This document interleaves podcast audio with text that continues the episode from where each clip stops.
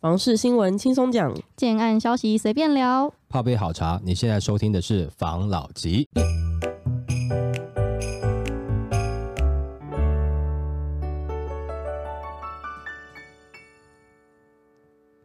关心你的房事幸福，我是房老吉，我是大院子，我是茶汤会。有在听我们节目的听众应该有记得，我们之前有分享过一个台湾房地产周期相关的一个分享。我最近就看到一个新的新闻，是在讲房地产打房的也是周期，嗯、我才发现原来大家的想法都有一点点类似，是因为历史是差不多的。今天来跟大家分享这则新闻：五十年来政府打房只成功两次，专家表示选举搞怪，台湾房市有另类景气周期。那专家指出，房产经济周期的理论支持者认为，现任政客在选举前推动经济繁荣或控管包括房产与消费的通膨，以确保再次当选，并在随后的衰退中使公民付出相应代价。政治景气循环是一个替代性的理论。选举出任何一种色彩的行政机构时，它最初都会采取收缩政策来减少通货膨胀，并赢得经济能力上的声誉。然后他在下次。次选举之前采取扩张性政策，以便在选举日同时实现低通膨和低失业率。那政策经济理论应用在房产政策时，也会因时空背景不同而产生逆势的选举经济周期操作。也就是说，大选之前紧缩房产政策，安抚民怨；大选后扩张房产政策，调节被扭曲的市场。就像是两千年的总统大选之前，前政府他就有对房产信用严格管制，大选。后政府就为了解救金融余放比过高的危机，连续两年以八千亿利息补贴的方式拉房产救金融。再来，二零一二年的总统大选前，央行选择性区域限贷与财政部二零一一年课征奢侈税。大选后，房市也在价量背离中却死灰复燃。而二零一六年的总统大选前，政府也公布了课征房地合一税一点零，并课征囤房税。大选后就公布。前瞻建设、公共工程与交通建设扩张，房价也因此再展多头气势。那如今面临二零二四年的总统大选前，政府政策除了有央行四限贷、财政部房地合一二点零，并在房市技术循环面已转弱降温的同时，内政部又提平均地权修法五重权，再再显示政策企图影响房产经济周期，历史也将持续重演。那台湾房地产会不会泡沫化呢？答答案。是否定的。专家进一步分析，西方先进国家因市场成熟度较高，政府比较尊重市场机制，减少对房市频繁的提出打房政策；而东方国家因开发中国家比较多，经济成长快速，房价容易飙涨，所以政府政策较强调控制。尤其中国大陆在二零一零年到二零一八年经济成长趋热时，连续提出七八次的重大房市调控措施，包括限贷、限购、限价等激烈打房政策，结果房市越打越热，最终在金融机构信用过度扩张的情况下，房市产生泡沫风暴，就像是一九九零年的日本金融房产泡沫现象的翻版。反观台湾近五十年来，从未开发、开发中国家前三十年经济成长率几乎平均在二位数，当然长线房价会大多处于多头，而房价以数倍的涨幅成长，这也是全球开发中国家房市发展的正常趋势。轨道为近二十年来，台湾也因科技业的带动，逐步迈向已开发国家行列，经济成长也有不错的表现。但每一波循环房价上涨幅度正在减缓当中。以目前第六循环而论，大台北地区的涨幅并未超过五十 percent，中南部因过去基底较低，平均涨幅也未超过一倍，而二线城市因基底更低，部分县市涨幅超过一倍。这种现象并不能解读为泡沫房产经济，房市未来走向会比较趋缓。健康，台湾房地产会不会泡沫化呢？那答案就是否定的。那五十年来六大循环的打房政策只有两次成功，政府应以以为鉴。专家以从事房地产五十年资历印证，台湾五十年来所有打房政策只有两次成功。第一次是蒋中正时期，民国六十三年的四楼以上禁建，就是威权时代才能如此，但很像现在预售禁止转售的强硬风格。另一次打房成功是蒋经国时代，追查三房以上向所有权人资金来源。在二零二三年面对总统大选之际，政府企图以特殊的政策影响房产经济周期。其实政府可以不必大费周章。目前房市在技术循环面已走弱，房价也开始降温的同时，政府打房是多余。除了给民众有收割政绩、政治操作的遐想之外，频繁打房对市场的过度扭曲并无好处。选后又得振兴房产经济，这难道也是台湾另类的选举房产经济周期吗？我有个疑问哦，他说每一次房产的周期都因为政府大选，所以发生了变动。嗯、比如说大选前我就会压抑住房地产的市场，大选后我就必须把这些扭曲的市场来舒展开来。那投资客不就跟着走就好了吗？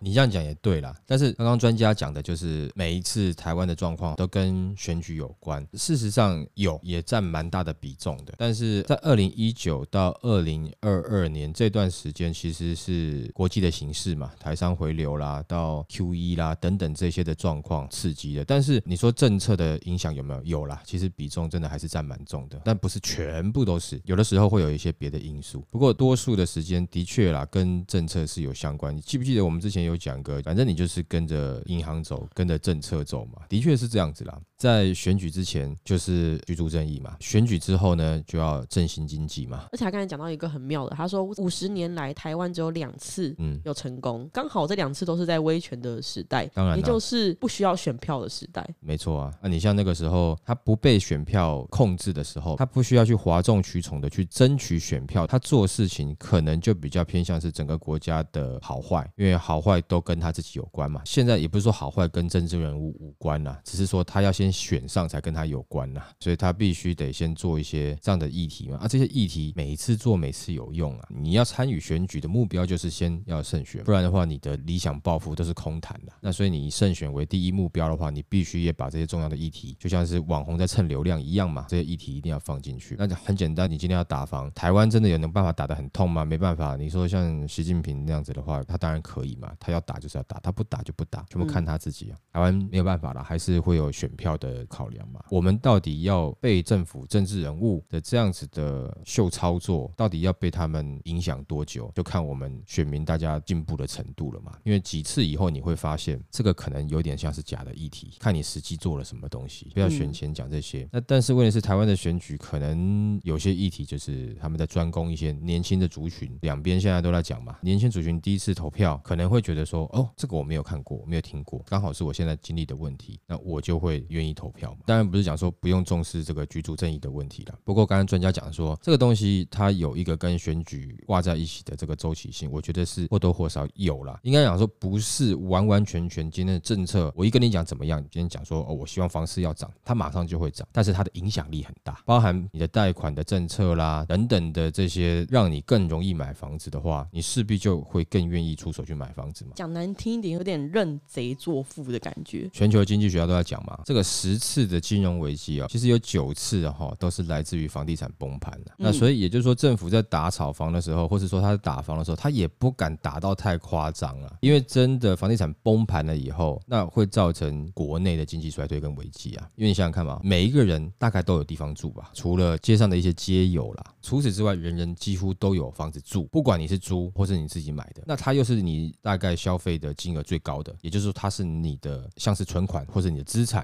啊，或者是说。你现有身上最值钱的东西，那如果说它整个崩盘，就代表全人民身上的资产或者是它存款这些东西就大幅的被蒸发了，那会不会产生暴动？会啊，尤其要就很简单讲一下，如果你才刚买房子一两年，啊，你的房贷才刚缴，房价突然跌到只剩一半，请问你还会去还银行钱吗？不会啊，我宁愿给你银行法拍嘛，我干嘛还要多缴钱？那这样子的话，到最后的结果不是就是银行就一堆坏账吗？那坏账的结果不就是造成更严重的金融问题嘛，所以刚才专家讲了说，这个选举周期有相关，的确是了。那尤其在今年下半年，就是我们的总统大选应该就会开始。我觉得虽然说今年的方式下修的力道，因为这个平均地权条例的这样子的操作模式的话，我觉得下修的力道就不会这么大。这我之前讲过嘛。但是我相信他们为了选举，应该在下半年还是会要营造一个他往下修方向去的模式。但是他又想要控制，他现在可能有个难题，他也不希望烂尾楼出现，但是呢，他势必要有一定的这个人出来转售。那他可能在评估说，第一个，如果说我今天太快实施平均地权条例的话，万一都不能卖了，先有一些些买的哈成屋可以卖的，就又因为房地合一的部分你要缴比较高的税，我又不愿意在两年内卖，我可能会想要到五年我才卖，你的税收的趴数不同嘛，你的卖压又被锁住，再加上最近房市的市场比较冷，我没办法卖到好的价格，我宁愿等一等。那这样的话，是不是卖压不会出来，房价就难以出现下修的状况嘛？那也许就是因为这样，他觉得是不是那让在七月一号之前的人有机会出来卖一卖房子，让房价下修的这个幅度有机会出出来一下？没有想到很多投资客可能因为这个状况，觉得说，哎，我也不急了。然后这个建商刚好他的营建的周期又拉长，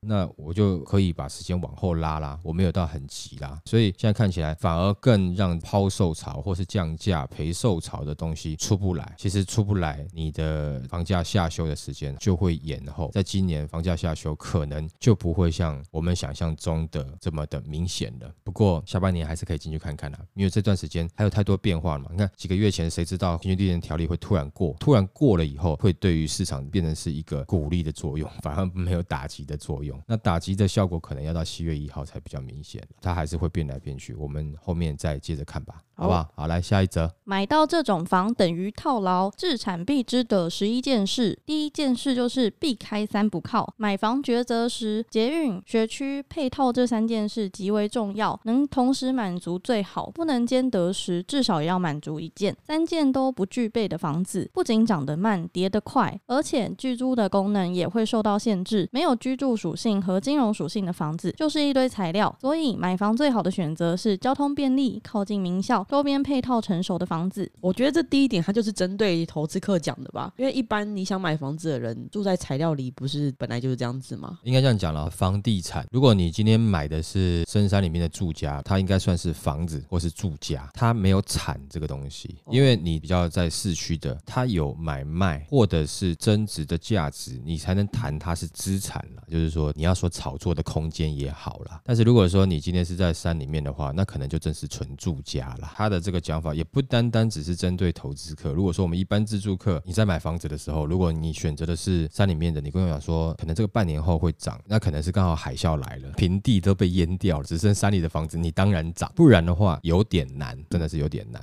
好，来下一点。第二点就是豪宅跟普通的住宅，同样的价格，投资首选市区普通住宅，而绝不要买郊区的豪宅。郊区豪宅的溢价早在开盘时就已完成，日后必定跑输输大盘。而市区地段好的普通住宅，增值空间反而比较大，毕竟增值的是土地而不是房子，装修只会随着时间叠价而不会涨价。对了，这跟刚刚第一点是类似的嘛。那当然，如果说有海啸就另外算了啦。那那下一点是什么？第三点，如果是投资，就要有两间以上，两间以上才叫资产。只有一间自住房，其实就是自用。哎，当然啦，要、啊、不然的话，你就是自己去租便宜的地方，然后你比较贵的地方的房子有没有租给别人，这样也是可以啦。那下一点，第四点，等待回一生。人生两件事要趁早，第一是出名，第二是买房。千万别觉得积蓄不够就一拖再拖。对于绝大数的家庭来讲，凑够二十到三十 percent 的头期款还是可以做到的。记住一点，买房不是你有没有钱决定的，而是房价涨不涨决定的。只要房价会上涨，就要想尽一切办法及早上车。没钱买小房，有钱就买大一点的。抓住每一次房价上涨的红利，不浪费任何一次使自己身价增值的机会。我小时候有个前辈跟我讲了，你小的时候，你们这种小伙子哈，人生两件事情要趁早。第一个然后就出文了，第二个就是买车了。我说嘿嘿嘿，对，在那个时候年纪还小，当然他但开玩笑，的确啦，出名跟买房这个是因为之前也有人讲过了。好，那我讲就是说，房子要不要早点买？其实因为你房子讲实在话，以目前未来的社会有什么变化，我们不能说确定它可能新的科技来了，或者新的生活模式啊会有什么样变化。但是以以往的经验，再加上最近的状况看起来，其实还是跟以前一样，就是说你买房买的慢哦，或者说你等待等太久，其实到最后还是会有点吃亏啦。因为毕竟你房子还是一个比较容易了解、没有复杂性太高的一个，你要说自住或者说资产都可以啦。因为房子在这个区域，第一个你不买房，如果你租房子，房租一直在涨，房租绝对是跟着你的收入状况还有我们的消费状况去调涨的。所以你就是要么养房东嘛，要么养房房子嘛，这个真的是暂时没有办法去改变的一个状况啦。那房东呢，他的房租呢是随着时代一直在调涨的，但是你房价，譬如说你在十年前买的，那十年后它房价搞不好还会涨。如果你买的地段是好的话，不是在山上的话，无形之中你的房子它有可能有增值的可能性。万一你真的需要钱，你去找银行做一些二胎的贷款，你就可以享受房子房价增值的一个空间了。如果这增值的空间你贷得出来，在贷出来之后，你是不是又有机会去付另外一个房子的自备款？你这样看起来好像很可怕的以债养债的感觉啊，事实上不是啊，这个其实算是好的债了。为什么呢？因为我们刚刚讲，如果说你选择眼光也不错，它可以稳定在未来慢慢涨，那它的涨幅只要高过你借出来的利息，如果能够保证，前提是你的眼光。比如说我今天借钱要付两趴的利息，但是这笔钱可以帮我赚到五趴的利润，那请问一下，你每一年多赚这三趴，这样的钱你借不借？你当然借嘛，这就是好债嘛。所以说买房真的，如果能够呃能力许可，其实还是要能够趁早，但是也不要硬着头皮啦。就是说前面该你厚植实力的时候，该存一些钱的时候，你还可以先用其他的一些金融产品，先去让自己赚一点点钱。等你准备好了你的自备款之后，看准时间积极入市是不错的啦。来下一点，第五点，便宜是王，买房的人要选择价值被低估的房子，选择开发商在促销时买入，以及房东因缺钱而而急着抛售的房子。买房第一原则不是看得顺眼，而是价格便宜。但这个点我觉得是要在你觉得有前景的区域啦，不然的话，你真的在山顶上很便宜，那也没有用啊；或者海中央很便宜也没有用啊，还是要选定一个地点的，这个地点当中相对便宜的。我举个例子，如果你在北市，那你选择的是屋龄三十年以上的中古屋，可是它的金额虽然不会到很便宜啦，但它一定是比新案便宜啦。那你会觉得屋况有点旧，但是这种东西可不可以下手？如果你的地段真的是不错的话，我是觉得可以下手的，因为它的地段价值应该会给你带来未来的一个增长。来下一点，第六点，买房的属性，买房有三种需求：纯刚需、纯投资、刚需加投资。对刚需来说，钱够就买，因为没买到就要等待更久；对投资来说，时机对了再买，因为时机不对就会套牢。对于刚需加投资来说，付得起每个月的还款金额就买，只要现金流不出问题，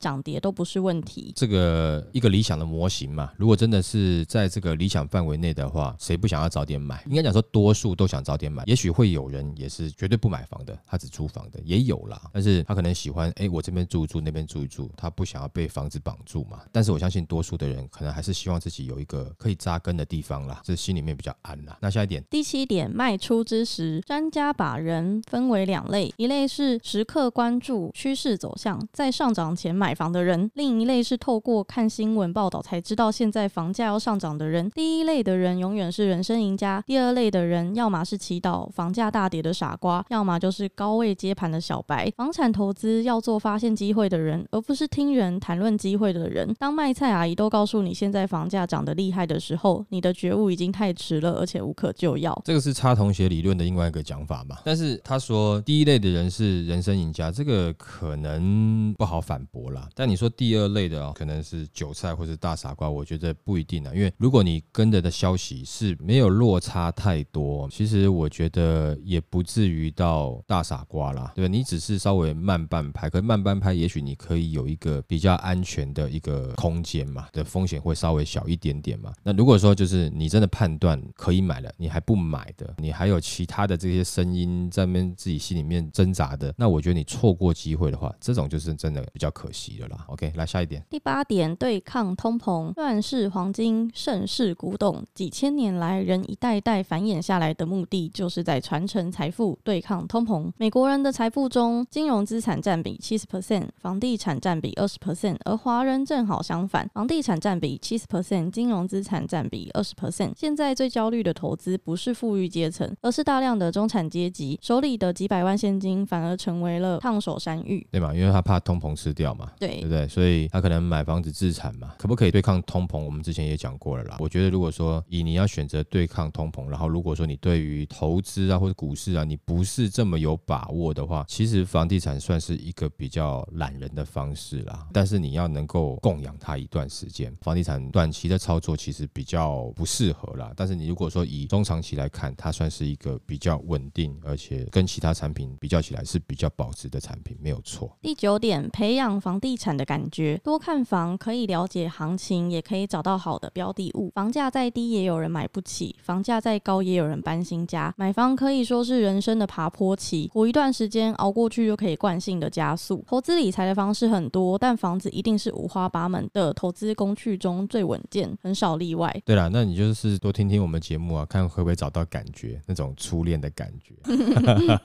好，来下一点。第十点，不要问没房的人。但我们要做一件事情却拿不定主意的时候，就会常去咨询别人寻求建议。但是对于买房的这件事，如果一定要问别人，最好找有经验买过房的人士，他们至少知道买一些房子的相关事实，像是买什么样的房子，该不该买。而还没有买房的人，他们的考虑可能会比较片面，像是他会说只考虑价格，只选择便宜的房子，却忽略了地段、配套、面积。保值升值等问题，无法给出有参考价值的建议，甚至还容易给出错误的建议。甚至还有人说，亲戚朋友的意见多数是废话，没有三套房子的人不配给别人买房意见。就像是我们想创业，然后问了一个打了一辈子工的人，他只会劝你求稳，再等等，不要创业。我可以说有部分认同，但我也有部分不认同了。如果你想要买之前 NFT，问了身边的人，嗯、我身边的人都没有买啊，然后他跟我讲说不要买。如果说我问了有买的，他劝我买。那我现在不是赔一屁股，就买了一些 JPG 的图档。我觉得其实有些观点是正确，就是说你还是要问已经有买房的人，但大部分有买房的人还是会劝败嘛，他会分析你很多买房的好处。但是我觉得你也可以听听没有买房他的考虑点是什么，应该要综合，不然你偏听一边都是尽信一个人的说法嘛。那这样子一边的说法的话，可能也会造成你判断误差嘛。我觉得其实是可以多听啦。下一点呢？最后一点，不要一昧的求大气小，求大气小指的是买房只选。选择大面积而不考虑小面积，其实这种观念并不可取。如果有能力一步到位、一次性买到大面积的房子固然是好，但是不能陷入只买大房子的错误思维。大房子肯定总价比较高，如果想买便宜的大房子，那就只能放弃区位，去偏远的郊区买。但是未来想卖就很难了。再来，郊区的大房子保值性并不好，存在着富人看不上、穷人买不起的属性。买到就等于套牢。买小房子会更灵活，既好租也好卖，位置好的小。房子未来会更值钱。这个现在也都流行小宅嘛，而且最好是都会区的小宅嘛，你转手会比较快嘛。所以我觉得这个应该是大家现在都知道了啦。只是说有时候在买的时候，哎，那我又大个一两平，我可能会比较好住，会比较好干嘛？可能当下的会一个冲动。但是你问说多数人知不知道现在是小宅当道？我相信应该大家都知道了。那终结以上的十一点，他有他的想法，但我也有一些我们自己的看法嘛，那就跟大家分享一下喽。好，来下一则，政府推使用权住宅是打假球，专家表示。慢性住炒房，台湾高房价问题难解，为让年轻人买得起房，内城阁推出使用权住宅的提案。国产署预计盘点约三百坪土地，用低于市价的价格让住户长期居住。房产趋势专家一针见血直批，租不起问题不先优先解决，妄谈买得起的政策，只会本末倒置，缘木求鱼，排挤只租不售的社会住宅，间接慢性住炒房。而区区三百坪就推使用权住宅简直是选钱的一场秀。他同时分析政府使用权住宅的政策三大目的与三大严重缺失。那三大目的就是为了挽回年轻人流失选票，掩盖社会住宅政策无法兑现的缺失，弥补国产署近年大量标售公有土地，以致间接炒高地价的恶果。专家说到，房产政策不宜政治化，以免适得其反，演变慢性住炒房。他也指出，政府推动使用权住宅政策前，应优先有完善的配套规划，不宜从政治面、选举面角度考量，否则将会演变成慢性住炒房的恶果。会面临的三大缺失如下：第一点就是租不起，网谈买得起。都会地区的年轻人居住的最痛，不是买不起，而是租不起。租赁的资讯不透明，租赁的黑市败坏，多房囤房的房东受政策鼓励减税，市场被垄断炒作，再多的租金补贴都弥补不了租金年年上涨。此时此刻，租赁市场不健全，政府难辞其咎。租不起问题不解决，网台买得起，使用权住宅乃是本末倒置的政策。第二点，使用权住宅的数量有限，杯水车薪只是秀一场。提高平价使用权住宅供给，确实可以协助年轻人居住问题，但除了租赁问题应优先解决外，使用权住宅若无法大量供给，财政部国税署规划盘点双北约三百平的国有地配合政策，在增多租少的情况下，仍然只是杯水车薪，缓不济急，终究只是。只秀一场。若国产署真的有诚意，就把北市仅存的大面积精华地段的鹿宝场四千八百一十五平土地标售案紧急停标，全部与民间合作改为只租不售的社会住宅，再加上专案容积奖励，将可以新建一千户以上社会住宅或使用权住宅。那国产署拥有大片土地已不多，若连鹿宝场土地都只讲求标售利益，却不提供社会住宅用户，其他零碎土地能发挥多少效益？令人质疑，又是一场打假球要选票的政策。那第三点就是把有限资源用在使用权住宅，相对排挤社会住宅，等于慢性住炒房。目前房市因涨势受阻，预售炒作现象已收敛，但都会成屋小平数市场炒作有增无减。炒房最大的问题在于，年轻人最需要的小宅已被投资客与包租公垄断，推动使用权住宅只会排挤到只租不售的社会住宅，租赁市场供需失衡，政策失灵，等于间接助长租赁市场炒作，排挤效应也等于政策慢性筑炒房，租赁市场被垄断，造成供需失衡才是最严重的问题，也是年轻人的最痛。专家提醒政府，房市在政府持续重打房声浪中，都会地区高总价走弱，但年轻人最需要的低总价产品却持续走扬。核心问题就是低总价市场，无论是交易或是租赁，都永远处于供需失衡的状态。这个问题不解决，房价再跌多少都与年轻人无关。建议政府在选前勿再拿居住正义当选举消费品。年轻人的眼睛是雪亮的，切勿在选举前对年轻人下猛药。政府应先解决的是租的问题，行有余力再解决住的问题。租不起的问题不解决，永远是年轻人的最痛，也永远是执政党换不回年轻人选票的主因。就是这个使用权住宅被提出很多质疑，因为我有看到另外一篇新闻，他说使用权住宅不等于地上权住宅，不太一样。我想讲好了，一般的自有住宅是土地建物都归你，都是你所有的。嗯，那地上权住宅是什么呢？是你有建物，但是土地不归你，所以你每一年去缴你的这个房贷之外，你还要另外再缴个地的租金的费用。那使用权住宅呢，就是其实基本上最后房子跟地都不归你，你只能在里面用，是长期租用的感觉。对对对对对对，它跟社会住宅不太一样。社会住宅你可能是六年，你就要一换嘛，就要一轮嘛，就是你六年你可能就要重新申请，你要换人嘛。啊，但是这边呢，你可以一次背下这个房贷二十年或是三十年，但是土地跟建筑物都不归于你。OK，所以也就是说，买一个牢笼把自己困在那，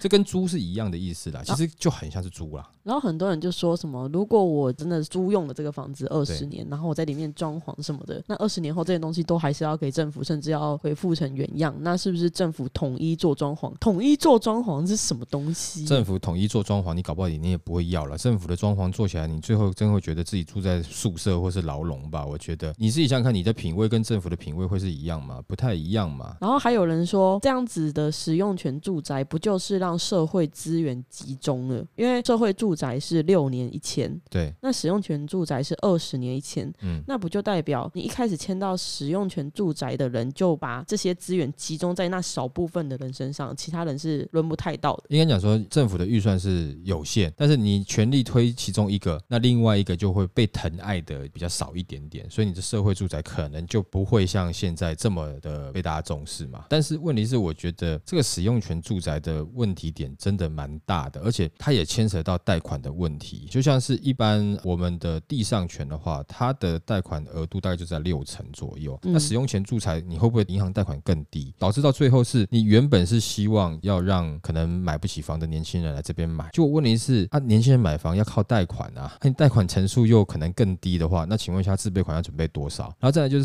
你买了以后，那这边的房价如果未来涨了，跟你无关啊，你也没办法做增贷啊，房子也不是你的，地也不是你的，你感觉就像是你去申请了一笔信贷，然后来去付房贷的感觉，那房子也不是你的哦。那所以这样子的东西真的好吗？我觉得以台湾来讲，大家会觉得不太好接受吧。我要背这个债啊，房子也不是我的，房子增值我也不拿去做二胎。我一开始进去的时候，我贷款的成数又不太够，我的自备款要准备比较高，你各项都让我觉得我要去做这个使用权的住宅，我好像要准备更多钱哎，我好像要更辛苦哎。你可能会帮助到的是我有点钱啊，啊这个地点不错啊，那我就来买个使用权住宅啊，反正我没有差嘛，搞不好我也没有常常要去住那。这样子的话，你觉得好吗？这样子的状况，你等于是帮不到你想要帮的族群嘛？那大家还在不懂的时候，觉得说哦，蛮好的哦，政府做事喽，我票要投给你喽。那投完以后才发现，哎，这个好像是对我们这种人是没有帮助的，但是帮助到哎，有些可能年轻的富二代，那他们可以就弄个一间来玩玩这样子，嗯，哦，他们可能不痛不痒。这样子的话，实际上要推这东西的目的到底是为什么？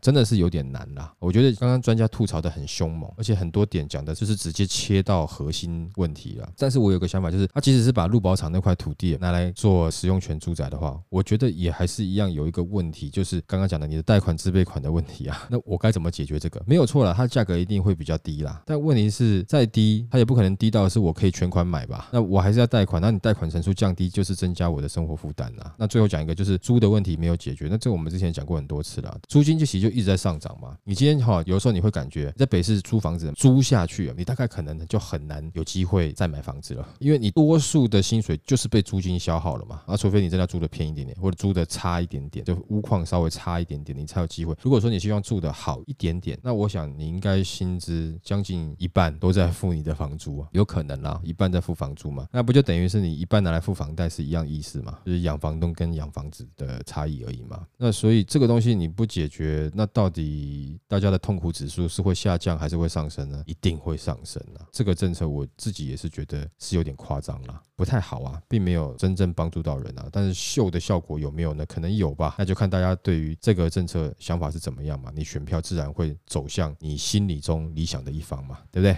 没错。OK，来下一则。遭指大量出售国有地，间接助涨房价。财政部澄清了，财政部长上任近日遭指在国产署长任内大量标售公有土地，导致都会地价屡创新高，间接助涨房价。财政部于六日澄清，此说法与事实不符，强调二零一三年至二零一六年任职国产署长期间，国产署已执行大面积国有土地不出售政策及法令规定。财政部表示。是行政院在二零零九年十月八日的第三千一百六十五次会议，当时院长提出五百坪及一千六百五十平方公尺以上国有土地不出售。在二零一二年一月四日也修正公布国有财产法第五十三条，明定无预定用途的国有非公用空屋空地，面积在一千六百五十平方公尺以上不得办理标售。目前的财政部部长任职署长期间，国产署已执行相关政策。另外，针对陆军保养厂土地标售底价七十四亿，未考量社会住宅的说法，财政部强调也是误解。入保厂共分 A、B、C、D、E 共五处基地，其中 A 约零点五六公顷，B 约零点九公顷，基地已由台北市政府兴建社会住宅。至于 C 约一点五九公顷，D 约一点二公顷，E 约零点八三公顷的基地，则经国产署前年一月二十七日召开会议，为解决政府推动社会住宅政策需求，并兼顾国家整体财政目的，决议第一基地由住都中心评估规划，作为社会住宅使用；C 基地则由国产署依国有财产法等相关规定，以公开招标设定地上权方式活化运用。标托之后，权利金及地租收入可挹注国军老旧营舍改建基金。财政部也强调，国产署已配合内政部指市住都中心新办社会住宅，提供出租二十五处十点三四公顷土地，捐赠七十三处十七点一二公顷土地及一零二笔房屋，出售二十一处九点七三公顷土地于住都中心。目前国产署已出租九处，捐赠二十一处及出售十五处土地及捐赠一百零二笔房屋。国产署表示，为配合推动住宅政策及增加活化利用国有闲置房地管道，提升效益。去年下半年新建国有非公用房地标租与符合租赁住宅市场发展及管理条例规范之租赁住宅包租业，由其转租与次承租人居住使用之机制，将于今年上半年办理首批国有房地包租公告作业。其透过国有房地包租机制扩大租赁住宅市场供给，满足民众租屋需求。它这个国有的包租事业，就是我们刚刚讲讲的使用权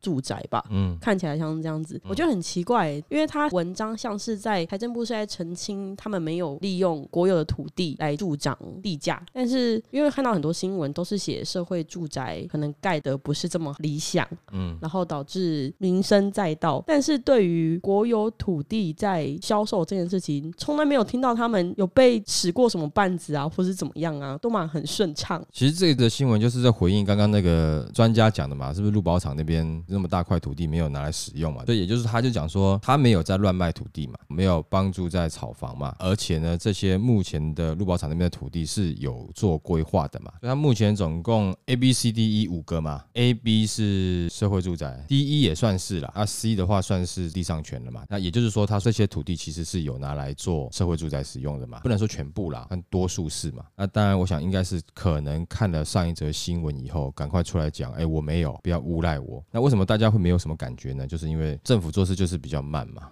会花很长的时间啊，规划，然后大家开会啊，开久一点点，会议盛大一点点，感觉我可以做事嘛。就是有时候效率感觉不太明显，这是一直以来的问题嘛。尤其可能又牵扯到这个国家的土地嘛，当然也是必须得小心啦。好，那我们也期待说，如果说今天这个土地真的活化拿出来使用了，那当然就希望它不要又沦为变成是一个政治的或是选票的炒作工具嘛。那既然也规划了这样子长的时间，现在有把这个消息放出来，我觉得更好的是让。让全民可以去检视这件事情了，对，要不然的话就是你这边规划半天，然后规划，然后直接公布了，然后公布了就实施了，然后突然你跟大家讲说，哎，我们也有提供社会住宅，然后这么大数量的社会住宅，可能你晃一听觉得，哎，好棒哦，政府好棒啊，是不是？那没有仔细去看啊，也许规划有一些问题，或者当中有一些奇奇怪怪这个桌面下的事嘛。我们总是不希望像这个经典赛本来可以在新竹打，后来不能在新竹打这种事情发生嘛。那这样的话，借由这次的事件呢，早点让大家知道。更清楚的知道就是有 abcde 现在这个五块的一个计划相关的民众可以更去了解更去检视这个东西到底最后推展的状况是怎么样嘛。那不要只是大家闷着头做那早点可以让我们知道这些消息也是好的啊。如果真的是这样子的话当然我们乐见其成嘛那也希望是好好规划啦不要浪费这笔土地的啦